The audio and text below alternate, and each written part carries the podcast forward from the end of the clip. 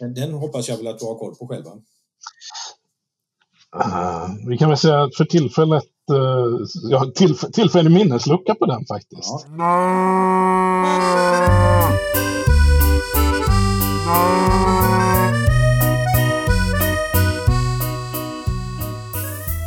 Det här är Ostpodden och jag är Johan. Ja, där fick man eh, veta att att eh, man definitivt inte vet allt. Eh, någonting som man eh, nästan börjar misstänka att eh, dagens gäst gör. I alla fall inom eh, en hel massa specialområden. Vi ska snart eh, ta oss eh, vidare just till det snacket som vi hade. Men innan dess, jag bara reflekterade över att vi är inne i slutet på januari nu och jag tänkte på hur det var för ett år sedan när eh, Ja, ur Ostpods uh, hänseende så var det en extremt hektisk period. Eftersom jag då höll på och sydde ihop det sista inför de livepoddar jag körde på Ostfestivalen på Münchenbryggeriet i Stockholm. Som ju var helgen, jag tror att det var den här alla hjärtans dag-helgen, så mitt i februari där var det väl fredag, lördag, söndag och jag kommer att köra tre livepoddar om dagen. Nu så får man sitta hemma och intervjua sina gäster över länk, vilket väl har både nackdelar och fördelar. Jag ser ju gärna att jag träffar eh, mina gäster. Nu är det ju lite hugget som stucket att eh, oavsett vem man ska podda med så får man göra det över länk. Så att eh, då har man släppt på den där distanshandbromsen lite grann. Och eh, kan boka både högt och lågt i landet och utanför landet också. Så eh, som sagt var, poddvåren ser kul ut. Jag ska eh, bara lyckas reservera den där tiden och kraften som behövs för att fixa det med. Något som jag gladligen satte av en stund till för någon månad sedan. Det var alltså att träffa det här avsnittets gäst. Och um, här får vi en ordentlig dos. Eh, framförallt kanske svensk ostkunskap. Men eh, en hel del annan kunskap också. Så jag tror att vi ger oss rakt in i en eh, faktaspäckad stund med mannen bakom ostmanifestet.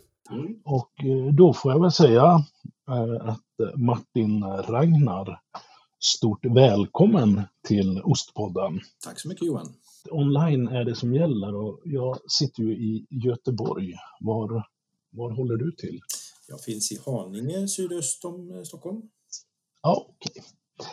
Och eh, anledningen då? Nu, det är ju lite svårt tycker jag att få, få riktigt grepp om dig när man börjar när man börjar eh, rota i det hela lite grann. Men vi kanske ska börja börja inifrån och, och jobba oss utåt med den här anledningen till att jag kontaktade dig från första början. Och äh, Kommer du ihåg vad det var eller vet du vad det var? Nej, det minns jag faktiskt inte längre Johan. Det får du upplysa mig om. ja. Eh, det var ostmanifestet ja, som var på tapeten då. Mm. Så du är ju lite av en ost aktivist, kanske man kan säga. Så ehm, kan du inte bara uh, fire away och berätta lite mer om ostmanifestet, för det är fortfarande högaktuellt, tycker jag. Ja, det, det baserar sig liksom på en, en, eh, en frustration över eh, hur utvecklingen eh, går eh, om man ställer frågan så här till allmänheten, är det, är det bra med närproducerat, är det bra med, med svenskt och liknande, så är det klart att de flesta svarar ja på det. Och ställer man samma fråga till, till producenter så säger de förmodligen ja och ställer man samma fråga till restauratör så skulle de förmodligen också säga ja. Likväl så är det ju så att vi har gått från att vara en ostexportör före EU-inträdet till att ungefär ha en självförsörjning nu på 50 procent eller något liknande på, på ost. Och, och, då är vi ju sämst förmodligen i EU på det. samtidigt som vi är ett land som verkligen har en rik ostkultur. Eh, vi har ju till exempel eh, i en bok som heter Ostboken som kom i 1971 på svenska så, så skrev Christian Plym att Sverige är det land i världen som har flest olika eh, hårdostsorter. Alltså då, det, kän, det känns som, som att vi, vi håller på att förlora eh, ett guld som vi har. Eh, och det var bakgrunden till att jag tänkte att det här måste samlas ihop på något sätt och då fick det bli ett ostmanifest. Ja, och det manifestet, när, eh, ja, vad, vad, är det rent konkret? Vad består det i?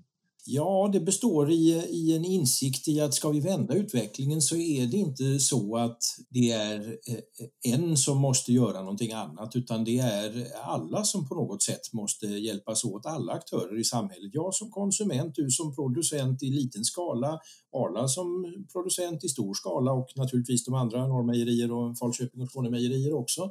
Men också mm. restauranger, också hotell, också eh, vanliga handlare. Alla måste faktiskt ta det här på allvar om vi ska ha någon, eh, någon ostkultur och ost kvar framöver. Och då har jag skrivit upp ett antal, ett antal punkter som, som jag tycker att de här olika kategorierna av aktörer behöver jobba med för att vi ska vända utvecklingen. Och så får man chansen att skriva under det där om man då tycker att det här verkar ligga någonting i det.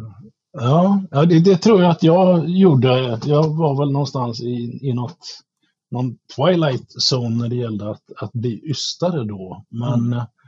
Eh, har du topp eh, top fem av de här punkterna eller något sånt? Vad är det som är de eh, viktigaste Ja, de, de, det, varierar, det varierar ju lite vilken aktör det vänder sig till. Mm. Men mm. om vi säger en, en restaurang så, så eh, vi lovar att eh, ha en ostbricka på menyn eh, så har vi åtminstone en sån med, med svenska ostar på. Att vår svenska ostbricka ska rymma minst en grynpip i hårdost och till vår svenska ostbricka föreslår vi svenska drycker. Vi jobbar aktivt med svenska ostar som har SUB eller SGB-märkning och sådana som finns i Slow Food-smakernas ark. Det kunde vara ett exempel på det hela. Men vi kan mm. ha en industriell tillverkare i så fall fortsätta att i Sverige tillverka och marknadsföra minst nuvarande sortiment av hårdostar, engagera oss i, aktivt i marknadsföring av ostarna och kommunicera tydligt om ostarna med presentation av namn, kulturhistoria och sensoriska egenskaper eh, i relation till såväl industriella kunder som storhushåll och privatpersoner. Det, det, det, alla de där punkterna är ju ganska självklara egentligen, men det ser inte ut så i verkligheten. Nej, Nej, det är ju, inte, det är, det är ju lätt att, att, skriva under på det också, att det inte ser ut så. Eh, jag tänkte bara om vi backar lite till det här, du drog förbi det här med grynpipiost. Är det den, den mer typiskt svenska, om man säger? Är det den liksom, ursprungssvenska jämfört med de rundpipiga? Eller? Ja, ursprungs, ursprungssvensk, det, det, kan man ju alltid diskutera. Det, det, det har nog funnits, det har tillverkats rundpipig ost i Sverige sedan eh, åtminstone 1700-talets eh, början och sen lägga tillbaka det är det svårt att liksom exakt veta hur, hur, eh, eller vad som har varit. Men man kan väl säga tvärtom då att grynpipig ost tillverkas inte på speciellt många andra eh, ställen i, i världen än just Sverige. Ah, ja. Så, så att det är mera så att grynpipig ost är en, en specifik svensk kulturyttring när det handlar om att den ska vara en hårdost och den ska vara lagrad också. Det, det är andra kriterier för, för den grynpipiga mm. Det är en specifik svensk kulturyttring som man inte hittar mera än kanske liksom i gränstrakterna, Åboland och kanske någonstans i Norge också. Okej, okay, okej, okay. så det är så. Och sen så pratar du om några beteckningar, eller vad kallas det? Ja, SB och SGB ja. nämnde jag det. Ja, och det står, det står ju, det är ju EUs eh, system där för geografiska indikatorer som det heter. Eh, och eh, SUB står för skyddad ursprungsbeteckning och SGB står för skyddad geografisk beteckning. Och ett, ett välkänt eh, exempel på en sån här SUB-märkt produkt i Sverige det är Kalix löjrom. Vi har totalt tre mm, mm. produkter i Sverige. Ingen är ost i nuläget, men det finns ansökningar på gång. SGB okay. däremot så har vi då Svecia som eh, har den statusen sedan 1997 redan. Där finns också nog fler ansökningar eh, Eh, inlämnade om jag minns rätt hela. Så att, okay. att, lyfta fram Svesian som, som speciellt spännande tycker jag är all anledning i, i många sammanhang just därför att det, det finns det, det, är väldefinierat vad en Svecia är för någonting och det, det finns en spännande historia kring det. Eh, ja, och, och, visst, jag tror det är ju lite grann som vår, vår nationalost. Då. Den. Den, den heter ju nästan så också. Men jag tänker, vad innebär det då? Innebär det något, någon form av skydd också för, man får inte tillverka den var som helst? Eller? Nej, har, har man de där eh, skydden, de, de är ju sinsemellan något, eh, eller vissa småskillnader i, men det, det, innebär ju att du har definierat upp ett recept. Det innebär att du har definierat upp vilken slags råvara du kan använda och var någonstans eh, tillverkningen kan ske. Skillnaden mellan SUB och SGB sen är då att, att i SUB då måste både råvara och tillverkning ske på en given plats medan SGB eh, tolererar att råvaran kan komma någon annanstans ifrån men tillverkningen ska ske på, eh, på den givna platsen. Och visst, visst har vi någon sorts märkning även på vår hushållsost har jag läst. Ja, det har vi, fast det är ju av ett slag som är meningslös, ärligt talat. För att den, den, den, den, är märkt med GTS som står ja, precis. garanterad traditionell specialitet och det, det betyder att receptet är, är fastlagt men, men den är helt platslös. Så att därför så har ju hushålls... Arla, Arla la ju ner hushållsosttillverkningen i Falkenberg 2011 och flyttade mm. till Danmark och så minskade vi vår självförsörjning på ost i ett slag med 30 procentenheter eller något liknande. Så att den, den allra mesta hushållsost som finns på svenska marknaden idag är ju tillverkad i Danmark trots den där märkningen. Eh, men det har även funnits i Sverige hushållsost eh, efter då 2011 som var tillverkad i Ungern har jag sett. Jag har sett i Estland och jag har sett i Tyskland. Och, och jag menar, då är det inte speciellt spännande längre. Det känns ju inte som ett skydd, det känns ju snarare som ett lurendrejeri, eh, ärligt talat, ur mitt konsumentperspektiv.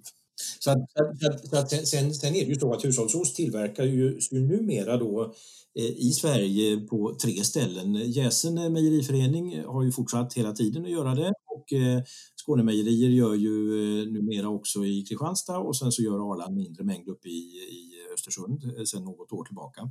Så att det, det, det finns, Aha, mm. det finns ju svensk hushållsost fortfarande men det, det hade ju varit mer rimligt liksom att göra en SGB-märkning som, som eh, handlar om hushållsost från Götaland där den trots allt har sin, eh, sin eh, kulturhistoriska start. Och då skulle man kanske kunna få ihop Jäsen och Skånemejerier på, på det sättet för framtiden. Då, då, då börjar det liksom likna något vettigt. vettigt.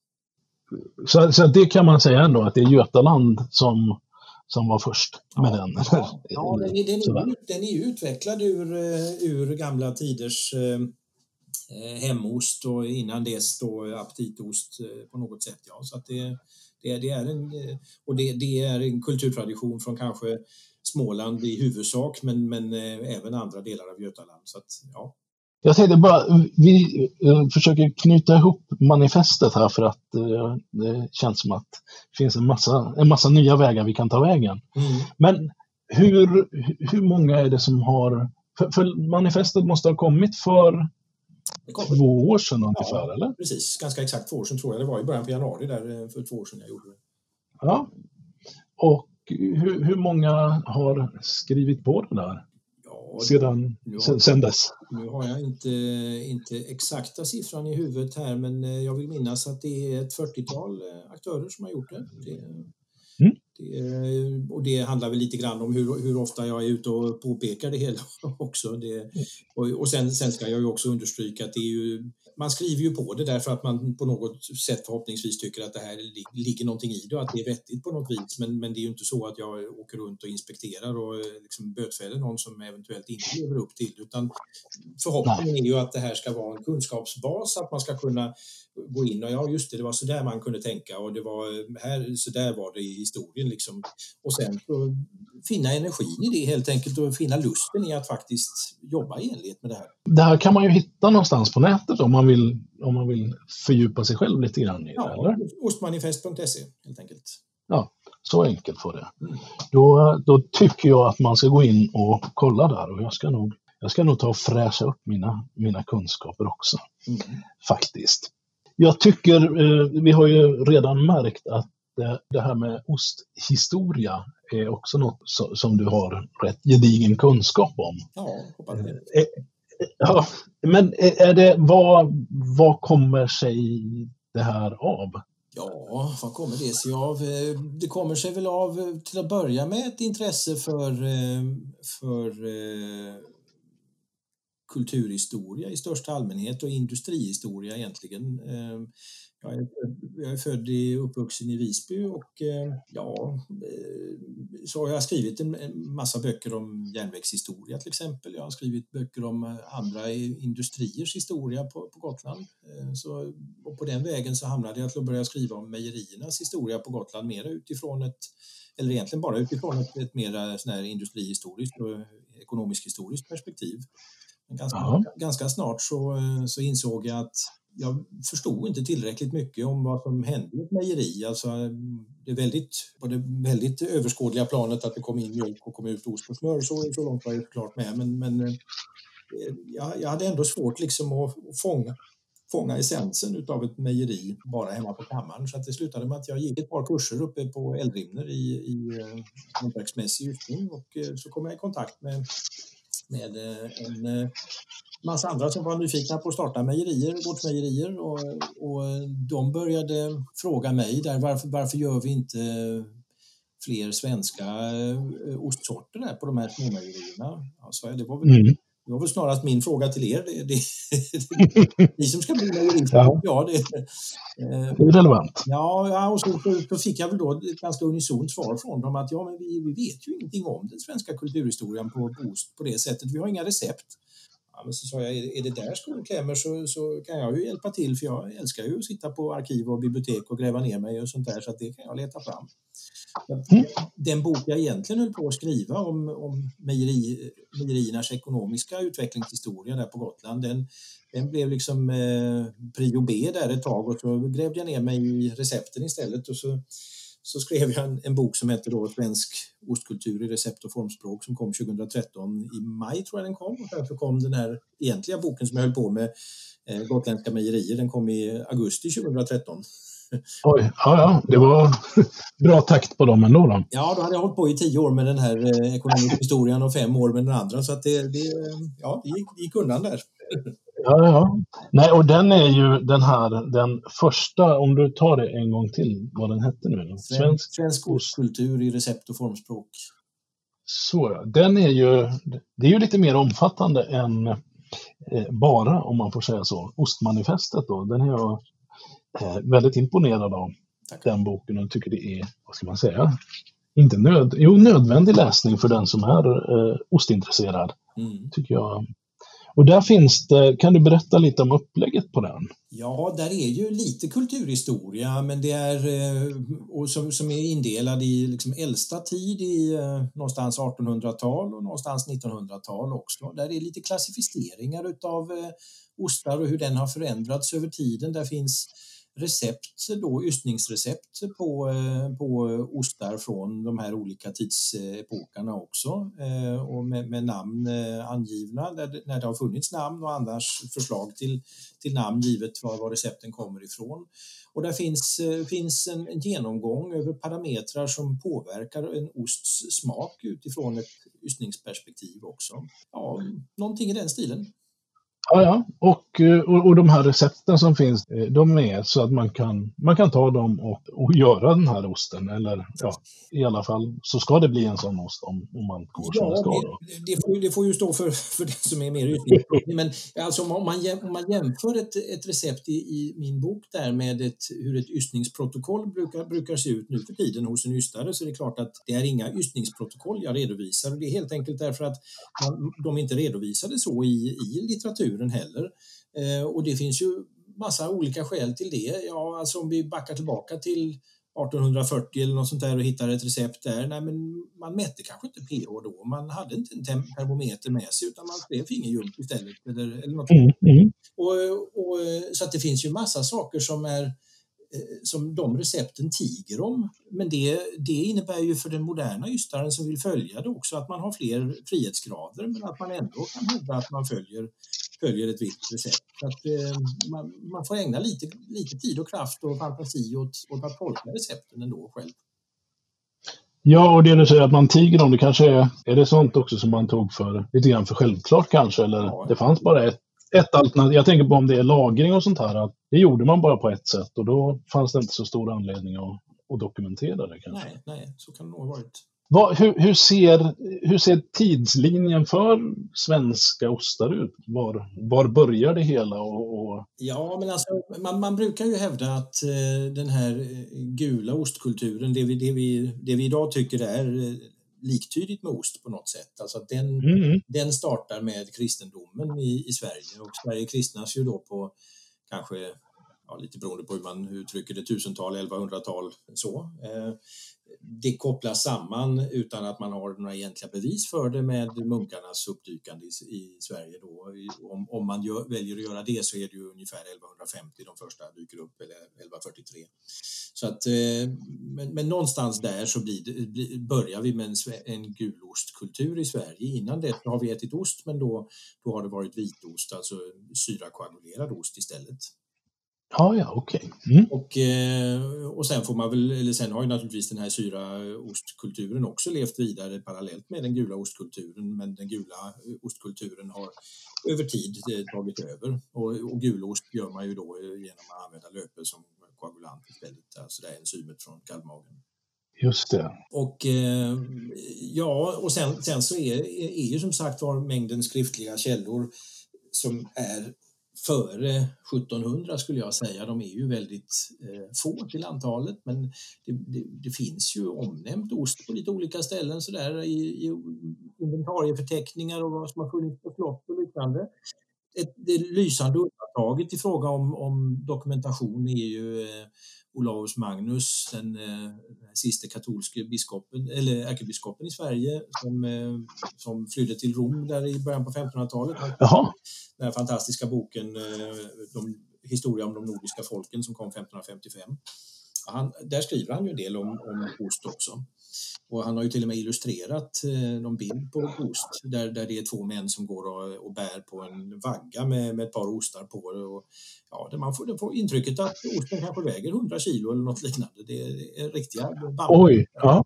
Så där kan man ju fundera över vad man hade för kärl att göra sådana i. Ja, man kan göra det. Och man, precis, och han, han, han tittar ju faktiskt på en del regionala skillnader också. Han talar om att västgötska ostar är jättegoda och Östergötland de har goda fårostar och sen så kommer man upp till... Eh, så långt är det ju lätt liksom att tänka att ja, han satt där nere och saknade hemlandet och drömde tillbaka sådär. Men sen, sen kommer han ju till, till eh, Hälsingland och så skriver han att de är fulla med maskar eh, där och att eh, han verkar inte speciellt förtjust i dem och att vad heter det, ytter, yttersidan på, på ostarna är så hårda att man använder dem som sköldar i krig. Där ser man. Ja. ja. det kanske är någonting för försvaret här i upprustningstider att köpa lite ostsköldar och försvara med det. Varför inte? Det, ja, men ost, eh, ost behövs alltid. Det är ja. uppenbart. Ja, det. Eh, några, några extra, du nämnde vitost där, syrakoagulerad ost. Mm. Det trodde faktiskt inte jag eh, låg före gulosten i Sverige. Eh, vad, vad, skulle man kunna säga bara som något exempel där på, på den typen av ost som, som gjordes i Sverige?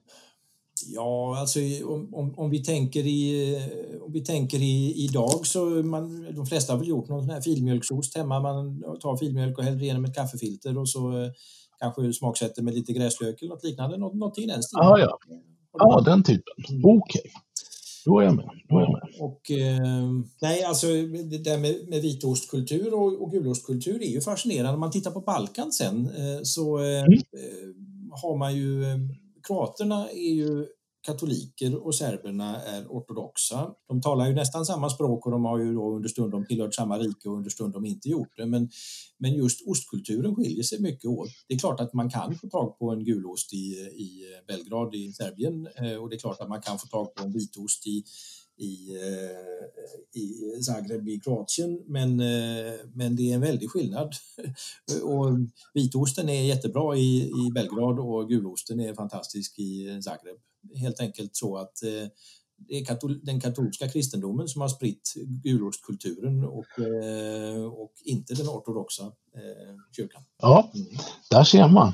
Jag kommer ihåg det fanns någon det kanske finns fortfarande. Fanns det inte något här i Sverige som, det kanske mer var ett varumärke, för det som hette kloss, Västgöta kloster, kan man heta det? Ja, Västgöta kloster är ju ett varumärke som Arla använder och eh, det är ju en, eh, någon slags utveckling av det som egentligen hette Västgötaost tidigare som, som var en egen ostsort. Okej. Okay. Så att det, det, är inte bara ett varumärke i, i alla fall? Nej, inte, inte historiskt. Det, det, nu, nu har man väl splittat upp så att Västgöta kloster är används som varumärke på, på ett par olika eh, ostar, sinsemellan olika ostar, medan, medan historiskt så var det en rund eh, osttyp med, med lite mindre hål i. Eh, som heter Västgöta. Jaha, ja. ja just det, för nu köper man ofta den i, i sådana här block, ja, har jag för mig. Precis.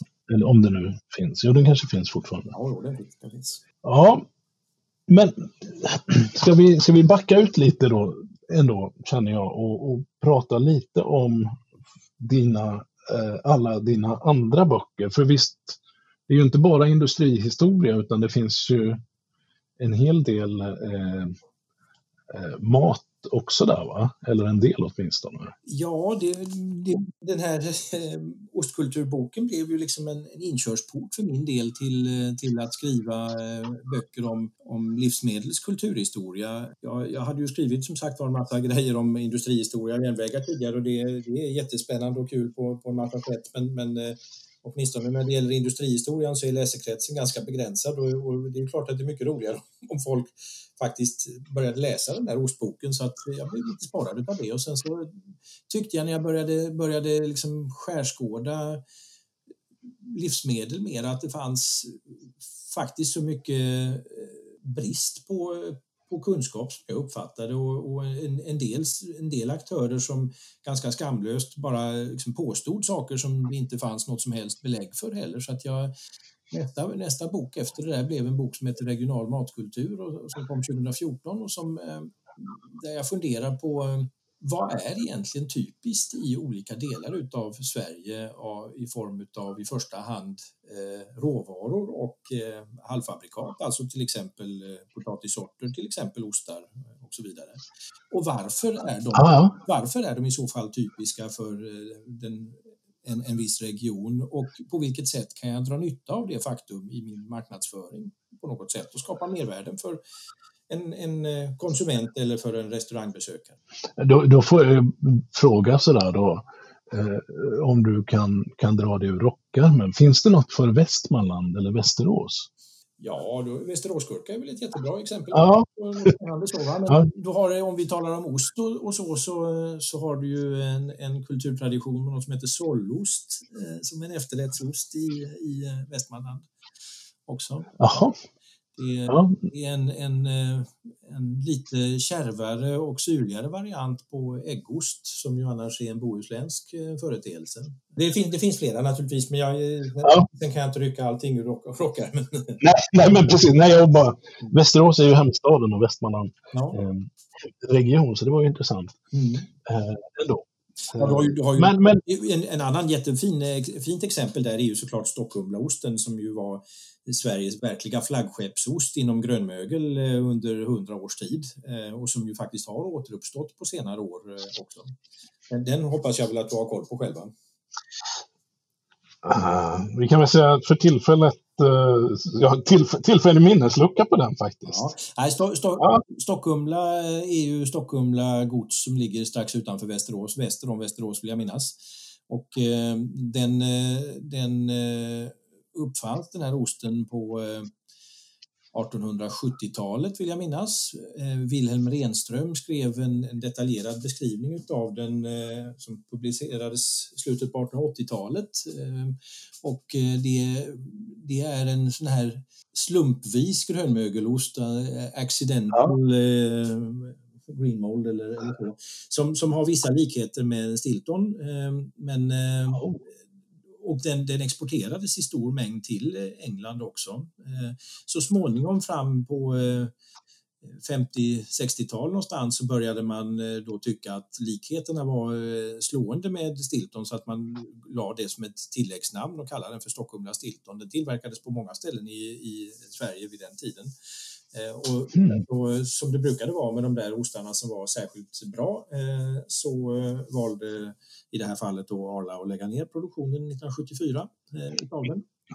Och eh, sen så startade man om eh, Djurs och Värnegården har gjort den sedan dess, sedan 2013, så att den, den finns i produktion igen. Det är en, en, en pärla måste jag säga. Ja, det måste jag få. Det, jag får skylla på att jag flyttade ner hit då innan mitt ostintresse hade skenat iväg allt för mycket. Ja, kan jag missat den. Vad, eh, om vi tar efter att mitt ostintresse har skenat då, finns det, ja äggost är ju bohusländskt. Mm. Eh, har vi någon annan? En sak som jag tänkte på här, det är att eh, det var ju mycket holländare som byggde Göteborg. Mm. Är det något som man har kunnat se eller som du har, har sett att eh, de har, har influerat någon, någon ost den holländska påverkan i eh, Västsverige, nej det kan jag inte säga. I, i ost däremot så kan det se en tydlig påverkan från England eh, eftersom oh, ja. eh, cheddar eh, tillverkas ju i Kvibille fortfarande som förvisso är. Är, södra delen av västkusten men ändå västkusten. Och, och, och cheddar har tillverkats på många ställen i Västergötland eh, tidigare eh, och eh, på ett ganska tidigt stadium också och, och då med huvudsakliga tanken att man helt enkelt skulle exportera den till England. Så att det, det, där, där finns det absolut en påverkan från närheten till havet. Okej, okay. ja men vad spännande. Det var ju, ja. Man hade bland annat fanns en som hette Blombergs cheddar eh, som, eh, som vann medalj på eh, någon världsutställning vid något tillfälle i slutet på 1800-talet också för, för just exemplariskt bra cheddarost. Så att det, det där är okay. tydliga.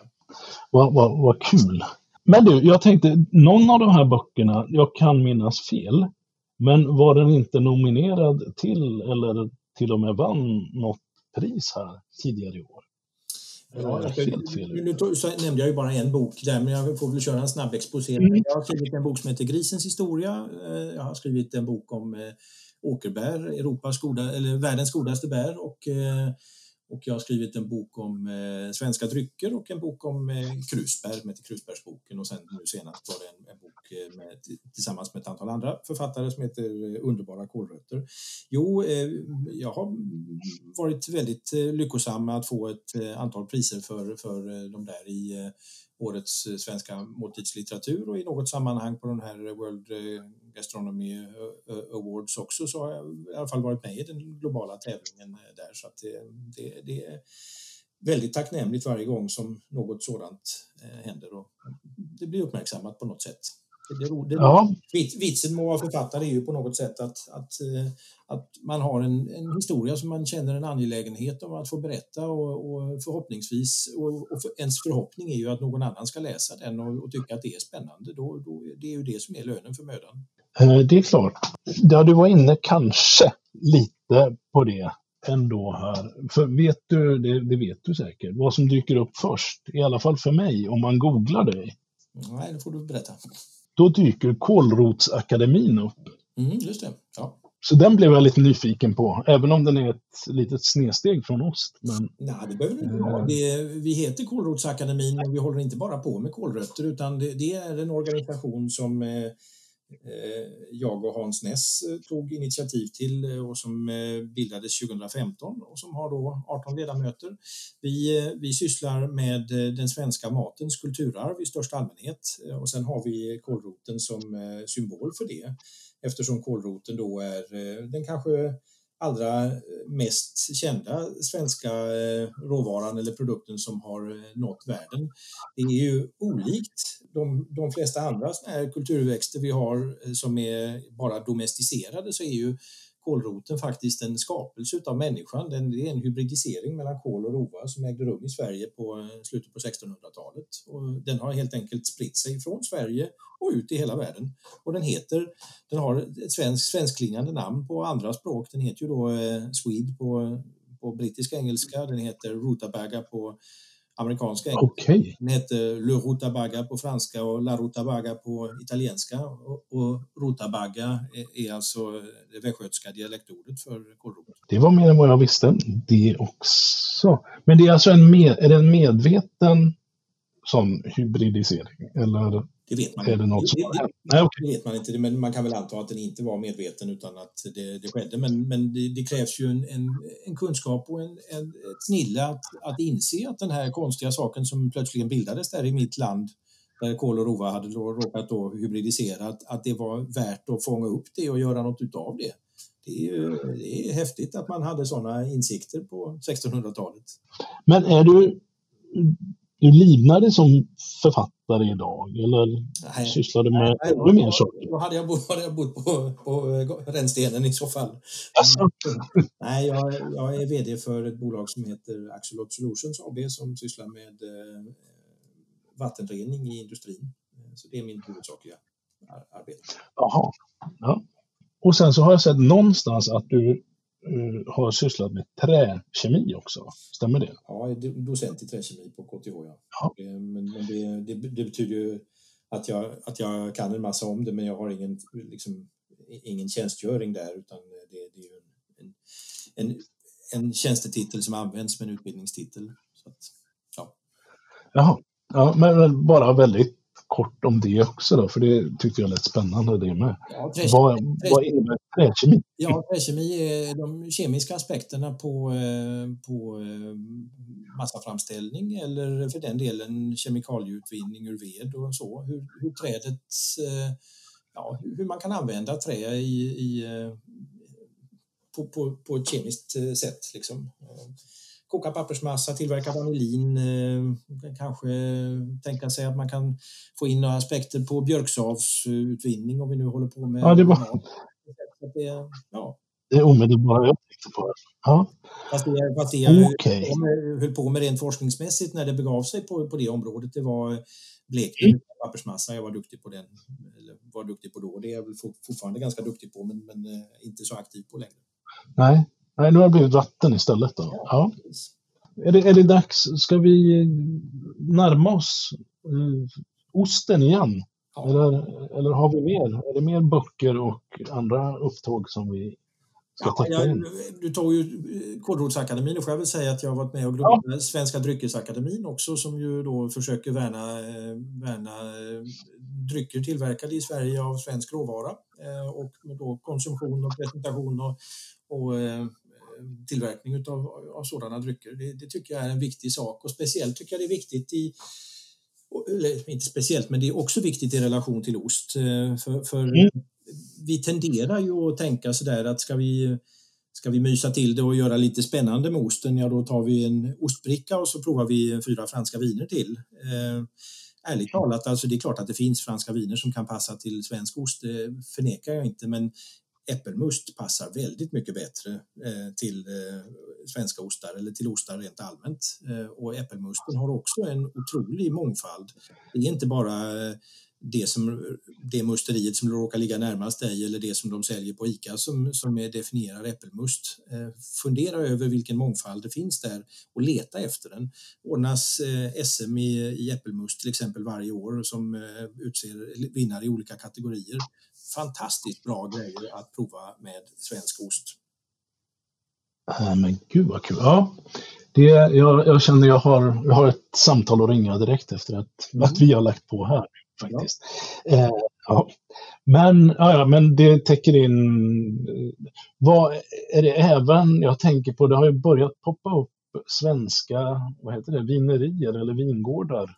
I, i Dryckesakademin så jobbar vi med all, all dryck, alltså från kranvatten, eh, mineralvatten till mjölk, till, eh, till saft, eh, till must, till cider, öl, starksprit, svensk vin och, och så. Ja. Så att det, ja. det, det är att bejaka alla de där sakerna, att göra, att göra människor nyfikna på det på, på olika sätt. Alltså vi har ju sen sen millennieskiftet börjat jobba med, i, i, Sverige med det här med ny nordisk mat och, och numera så, så känns det ju som att det har slagit igenom på ganska många fronter, att man är stolt över, att, eh, av, över mattraditioner och mat, eh, maträtter som, som är, liksom speglar den, den eh, svenska kulturen och den svenska eh, råvarubasen på något sätt. Men, men samtidigt som man serverar det så, så serverar man på något slentrianmässigt sätt ändå liksom sydländska viner och vi åker ju faktiskt inte till, till eh, Skottland för att upptäcka haggis. Vi åker dit för att upptäcka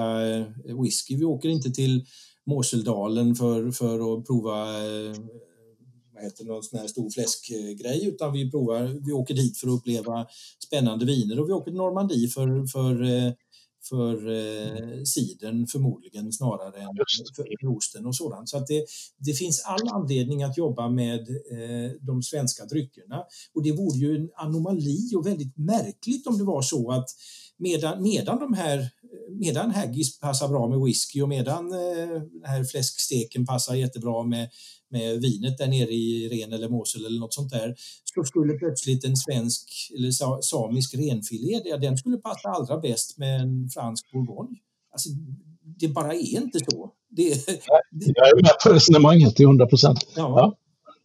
ja. därför så, svenska ostar Ja, absolut ska vi ta och prova det på massa olika sätt. Men svenska drycker till. Och svenska drycker är inte bara äppelmust, men äppelmust är särdeles bra till ost. Det finns massa mm. andra bra drycker också som man kan prova till. Fruktviner och, och naturligtvis svenska viner och, och öler icke minst är också bra. Men äppelmust och ost, det är en fantastisk kombination. Och prova någon filtrerad must, någon ofiltrerad must, någon sortspecifik must, någon blandmust någon kanske innovativ must där man har blandat både äpplen och lingon eller äpplen och någonting annat där i. Wow, vilka kombinationer man kan få fram på det sättet. Ja, det ska jag definitivt göra mm. eh, så snart jag bara kan här känner jag. Hur, hur känner du liksom var eh, nu har vi tittat ganska mycket bakåt på svensk ost, men hur, hur känns det framåt? Eller kan du känna någon, någon trend sådär i, i svensk ost i stort som smått? Ja, trend, trenden om vi börjar, man måste nog titta på trenderna dels i, i den storskaliga produktionen och dels i den eh, gårdsproduktionen så att säga. Den, mm. mm. börjar med den storskaliga produktionen så är ju, eh, så är ju eh, bristen på marknadsföring, bristen på stolthet eh, och eh, det som är det slående. Alltså, ehm, Ja, det finns eh, Herrgård och Präst och Grevé och eh, de fyra bolag som tillverkar de där eh, ostsorterna, de, eh, de är i luven på varandra och, eh, och de misstror varandra om allting och därför vill de inte göra någon kollektiv marknadsföring och de försöker urvattna begreppen så mycket de kan också skulle jag säga. Ja. Men eh, de äger ändå Ägs inte de tre varumärkena gemensamt på något sätt? Jo, det är, ju det, enda, det är ju det enda som är gemensamt också. Ja, ja. Mm. Eh, sen, sen, sen, så, och där är det bara att hoppas att de faktiskt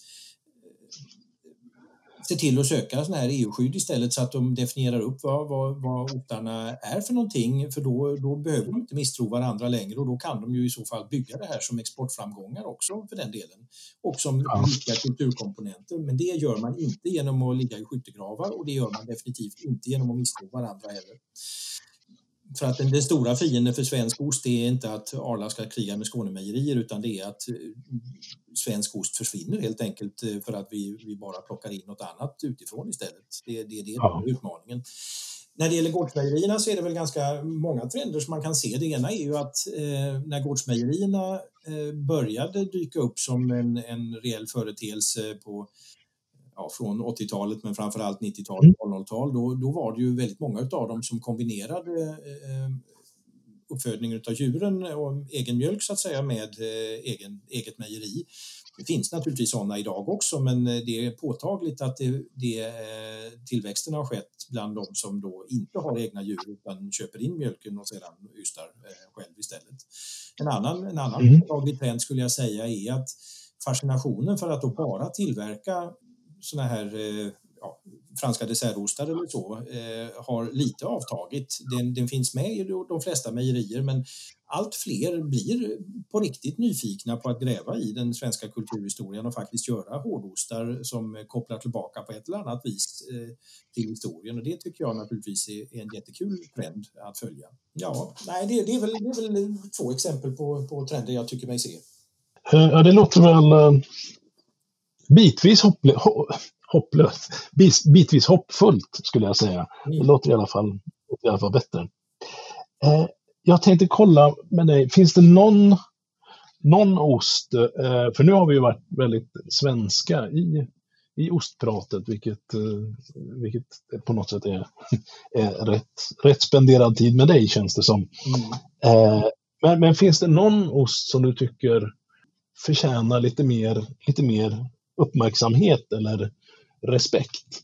Eh, oavsett om det är en, en svensk eller utländsk ost? Är det någon du känner sådär att eh, det här är ju en ost som, som finns men som inte riktigt Ja, alltså prästosten är väl den utav de stora ostarna i Sverige som, som går ganska bra och som har ökat marknadsandelar så att i, i Sverige så får väl den en hel del eh, uppmärksamhet. Men det är ju en ost som har en otroligt spännande kulturhistoria. Den het, det, det här kopplingen mellan präst och ost är ju liksom inte någon, någon eh, påhittad sak utan det handlar ju om tiondebetalningar till prästen historiskt från bygder som har lite mindre förhållanden och sådant. Och det, att, att verkligen, att verkligen eh, och själva ystningen, ystningsreceptet för prästosten har, har lite förändrats över tiden också men att försöka återskapa det som var Smålands prästost eh, historiskt och att verkligen börja tala om om kulturhistorien och, och så där, det, där finns det ett guldkorn. Det, det, skulle kunna vara vad heter det, turistresor som bara hade det som mål att uppleva Smålands eh, prästost för framtiden om, om vi förvaltar det arvet på ett klokt sätt. Så det är definitivt en ost som, som borde synas mera. Eh, mm. Blickar vi ut i världen så där så, så finns det ju ostar jag tycker det är spännande. Jag, Sulgoni som är en georgisk ost som ser ut som en fläta och som har tillver tillverkats på ett mejeri i Sverige. Det är ju där uppe i Åsele. Är det väl? Eh, tycker jag är en kul ost också som är liksom trådig, rökt och eh, ser ut som en fläta eller något sånt där. Det, det, ja, det ja, ja. Mm. väldigt salt och bra till, till lite pasta och sådär kan jag tycka är en, en kul, kul grej att kombinera. Och sen så mm, det sen tycker jag väl rent allmänt också, det beror på vad man lägger gränsen för vad en ost är, men att, att grotta ner sig mera i, i eh, efterrättsostarna. Alltså, eh, vi har ju mängder, vi har varit inne på eh, äggost och mm, vi har kanske inte nämnt ostkaka, men det finns ju ostkaka på lite olika sätt och vi nämnde den där sollen. Alltså, det, fin det, finns ju väldigt mycket spännande saker som inte är hårdostar men som är mera efterrättsostar på olika sätt i eh, den svenska kulturhistorien som, eh, som jag tycker eh, på alla sätt förtjänar att, att väckas till liv. Mjölk, mjölken och då osten i förlängningen var ju en väldigt exklusiv råvara långt fram i tiden och Aha, okay. signalerade lyx och det, det, det skulle jag tycka att vi borde återta den synen på det hela jag, jag har ju naturligtvis då skrivit ett manus, men det är inte färdigt än, men det, som handlar om det där. Ja, ja, men då, får vi, då har vi det att se fram emot också då. Ja. Ja, jag tänkte också, eh, ja, som jag brukar fråga faktiskt, eh, vi har, har säkert täckt in det nästan, men, men har du något sådär väldigt tydlig, eh, eh, vad ska man säga, tydlig stupkant eh, som, som fick det att, eh, liksom, som var en vändpunkt i, i ditt eh, ostliv, eller vad man ska säga? Någon ost du testade eller någon, något tillfälle eller sådär som jo, du vet? Jo, nej, men jag har, eh, och det är långt innan jag blev intresserad på det planet jag är nu. Eh, jag är som sagt var uppvuxen i Visby och jag åt, åt ost som alla, alla barn och ungdomar gjorde också. Jag flyttade från Visby när jag var 18. Mm. Men då fanns ju fortfarande Arlas mejeri i Klintehamn eh, och de eh, tillverkade en rund eh, gulvaxad ost som låg i, i orange cellofan och som eh, vägde då eh, två kilo oftast och den hette kågost. Mm. Det var en, en fet ost som var påtagligt torr och påtagligt salt. Mm. Och som är den här väldigt speciella formen. Ja, det är ett smakminne som sitter kvar sedan jag var 15 eller något sånt där. Ehm, det, det, det, det, är väldigt tydligt och det, jag, jag, så att säga, skulle, jag, skulle, jag, skulle jag kunna få en smakpalett eh, sådär och prova på hundra olika grejer så skulle jag ta den med en gång. Det, det är så otroligt eh, fin, fint minne i, i huvudet på mig fortfarande. Så ja. Den längtar jag efter och den, den har ju även den återuppstått om än i viss modifierad form hos Stava gårdsmejeri. Eh, så, men, men Nej, det... ja. Och då, nu lite en sån avstickare här för att då kommer jag att tänka på den här osten som, som heter eller hette Blå Gotland, mm. eller hur? Visst fanns det en sån? Ja, absolut. Hade, den hade inget med Gotland att göra egentligen, eller gjordes den där? Eller? Ja, den, den tillverkades i Stånga mejeri hos Arla fram, mm. fram till Stånga lades ner 2004 eh, och den kom, jag tror den kom 93 om jag minns rätt, så att det var lite drygt tio år och man kan se att, säga att det var eh, en slags kompensation från Arlas sida för att de hade lagt ner Klintehamnsmejeriet där den här korvosten då hade tillverkats i drygt tio år och, och, och, så. Så att eh, ja, Arla gick ju från, eh, från eh, eh, klarhet till klarhet och fortsätter ju att göra det i fråga om att lägga ner mejerier som gör bra saker. Så nu senast är det ju, är det ju Boxholms mejeri som man har lagt ner där, där då Medosten såg dagens ljus en gång i världen. Ja, just det. Vid årsskiftet här någon gång var det, ja. eller hur? Ja. Uh, ja, jag kommer bara ihåg Blågotten. Det var, eller jag gillade den, men, men den var väldigt snygg också i det här blåa vaxet. Den var, jätte, den var jättefin och den var, var väldigt god. Den var, man sa ju att det var en mild ost med stark karaktär. Jag tycker det var ganska, eh, ganska spot on vad det var för någonting. Den, den, ja. Eh, den, den, var, var finkänslig, men, men, eh, men som sagt var ändå karaktärsfull. Ja, ja, men det kan väl stämma rätt bra. Och hur skulle du, av ostar som, som vi fortfarande har tillgängliga idag, hur skulle din eh, ostbricka se ut? Du sa innan vi körde igång här att du hade tagit en bit ost istället för kaffe då, som jag ägnar mig åt. Ja, om jag skulle göra en ostbricka, det beror ju naturligtvis på vem publiken är sådär, men det egentligen så är ju poängen med sådana där provningar Ja, det, beror, det beror på vad man ska, hur man ska lägga upp det egentligen. Jag, jag kan tänka mig... På... Jag tänker den som en, som en dessert. Eller som en liten försnacks hemma på en middag. Ja, försnacks hemma på en middag sådär, där man ska liksom få prova mer en mångfald av svensk ost. Då skulle jag ta, mm. Eh, då skulle jag ta en bit eh, 24 månaders Svecia. Den tycker jag är fantastisk. Mm. Sen skulle jag ta en bit Stockumlaost, eh, den här grönmögelosten. Jag skulle ta en mm. bit eh, getmese eh, och sen skulle jag ta en bit eh, källarlagrad getost. Eh, och sen så, vad ska vi säga mer? Vi tar en bit Vrångebäcksost och stoppar ner där. Och eh, sen kan vi väl ta en bit eh, hemost eh, från Smålandsost också. Mm. Skulle jag nog tycka kunde passa. Sen finns det massor av andra bra ostar, men jag, jag börjar nog där tror jag. Ja, man ska, ha, man ska orka med maten som kommer efteråt ja, också. Ja. ja, nej men den hade jag, då hade jag trivts om mm. jag hade, hade fått den. Det låter ju bra. Och att äta? Är du någon sån här, vad, vad säger du om marmelader och, och kex och, det är, och grönt? Det är, det är gott och trevligt men, men, eh, men för mig så hade det varit viktigare med, med eh, god eh, äppelmust av lite olika slag till. Mm. Jag hade tagit eh, Norrtälje musteri, äppelpäron, eller vad säger äppellingon till exempel, har jag provat och sen så hade jag haft eh, Björn Ranelids den här eh, filtrerade blandmusten från Kiviks musteri och så hade jag säkert haft mm. en ofiltrerad eh, blandmust från Rörumsro eh, musteri och sen kanske jag hade haft hade haft Holsteiner Cox sortren ofiltrerad från Tingsrydstrakten där och ja, något, något sånt där kanske. Ja, ja det låter som, som man skulle ha att göra ja. ett tag med bara, bara det där. Ja, vad, vad säger du? Är det något... Eh, jag ska inte fråga om det är något vi har missat, för jag, jag ja, känner att... Det har vi absolut gjort. mycket som helst. Men är det något, eh, något som vi måste få med? Ja, en sak tycker jag vi måste få med. Det är eh, att eh, svensk ostkultur ju faktiskt har gått på export också.